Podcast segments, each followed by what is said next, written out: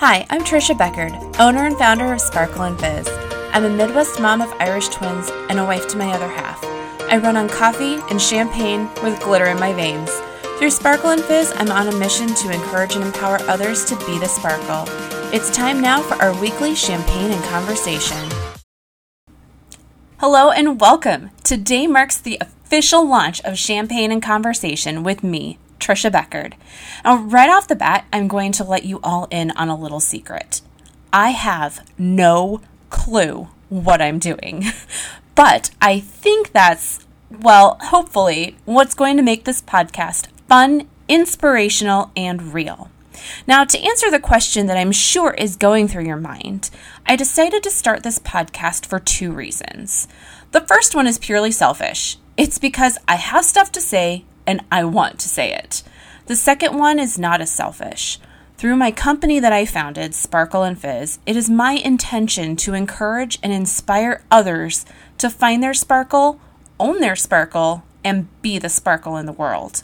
Now, I'll admit, I was given this idea from a fantastic network group that I'm a part of right here in my hometown. And I looked at these ladies at first and I said, Are you crazy? I mean, me do a podcast? Heck, I don't even know what one is. there was seriously no way I was going to take them seriously. But then I thought, what if?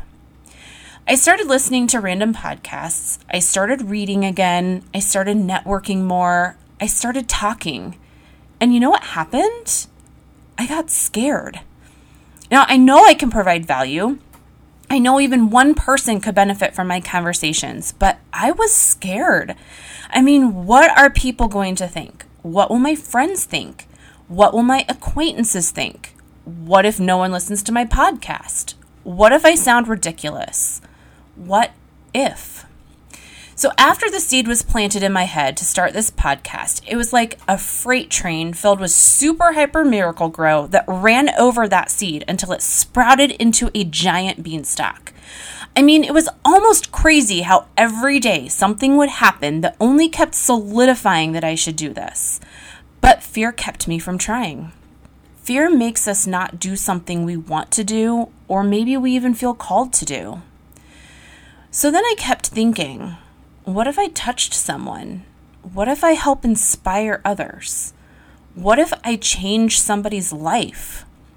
I started looking at things from a different perspective and I decided to jump into it because I'm bigger than fear. I'm hoping that from sharing some of my own personal stories, providing some nuggets of wisdom, chatting about personal and business development, and inviting others to share their stories, I can make this dream of mine come true. So, thank you. Seriously, thank you for joining me today, for listening to me so far, if you've actually made it this far, and for being a part of my growing pains, my learning curve, my stumbles and bumbles, as well as my triumphs and successes. Because I really truly have no idea what I'm doing. I'm just doing it for you, but honestly, also for me. Now, Nelson Mandela said, quote, I learned that courage was not the absence of fear, but the triumph over it. The brave man is not he who does not feel afraid, but he who conquers that fear. End quote. And what do you have that's happening in your life right now that you want to do or feel called to do, but fear is your biggest obstacle? I remember when my babies were little, I was struggling with balancing out how to keep the house clean and keep my babes alive. I felt like I had to do it all. I mean, my husband worked, providing us with the financial resources we needed to survive. So then the least I could do was laundry, the dishes, the cooking, the dusting, the vacuuming, the childcare, etc., etc., right? I mean, that's what a stay-at-home mom does, isn't it? It literally got to the point where I was locking myself in the bathroom, thinking about my never ending to do list and crying because I was just so overwhelmed. I was failing at being a good mom or a good wife. I wanted to be those things, but I couldn't ask for help. I was scared that I would be looked down upon by my mom, my family, and especially my husband, that I wasn't good enough. I realized that I had no choice. I had to face fear in the face and ask for help. I asked my mom, I asked my husband, and I got the help I needed. Jay started helping me with chores around the house. My mom came and helped with the kids, and I felt that tightness let up on my chest. I could breathe a little, and I started being the mom and the wife that I was called to be. Now, just because I had this picture in my mind of what a stay at home mom was supposed to be, I realized that I am me and I don't fit that mold. I needed to make my own mold. And with my family as my allies, which it took me a while to see that they were my allies, I was able to do just that. I learned that asking for help was the best thing I could do, and I figured out a better way to handle my life. I was able to do all of that just by facing my fear and overcoming it. Now, ironically, last night I had a very interesting dream that kind of spoke further to me. So, here's the best Cliff Notes version I can summarize for you. Um, so, I was apparently trying out for some type of American Idol type competition, and I remember other people that were telling me I couldn't do it and that I would never make it. But when it was my turn, I didn't stand up on stage. Instead, I remember I stood right within the audience and I sang Amazing Grace. I have no idea where any of this came from, um, but the crowd went wild while I performed, and I really honestly don't even have any idea of whether or not I won this competition. I just remember in my dream that I left the stage in nothing less than a dramatic Trisha like fashion by ziplining through the crowd. So, again, crazy dream, right? Um, but the weirdest part about the zipline was that there was apparently no safety stopping point. I had to just drop from the handle and trust that I would be safe.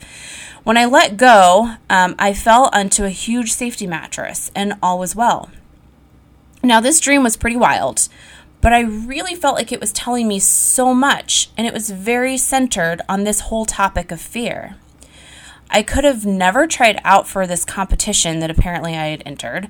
I mean, I could have just listened to the outside voices telling me that I couldn't or shouldn't do it.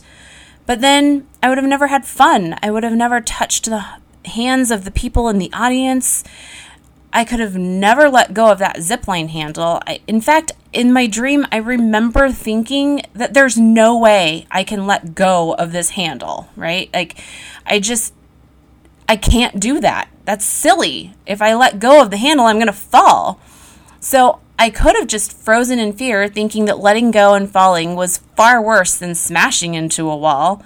And I knew in my dream that if I didn't let go, I was going to smash into the wall. And if I had done that, I would have missed out on the pillowy, soft safety mattress and maybe ended up in a dream hospital for all I know. It's so hard to trust yourself.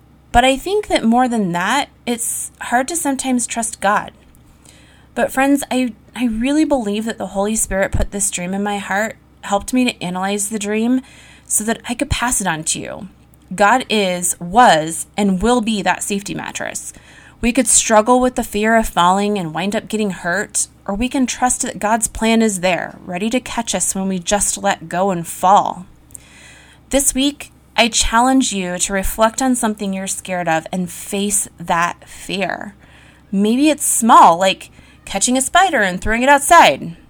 Okay, well, let's be real. That's a huge fear of mine, and that is never gonna happen here in this household.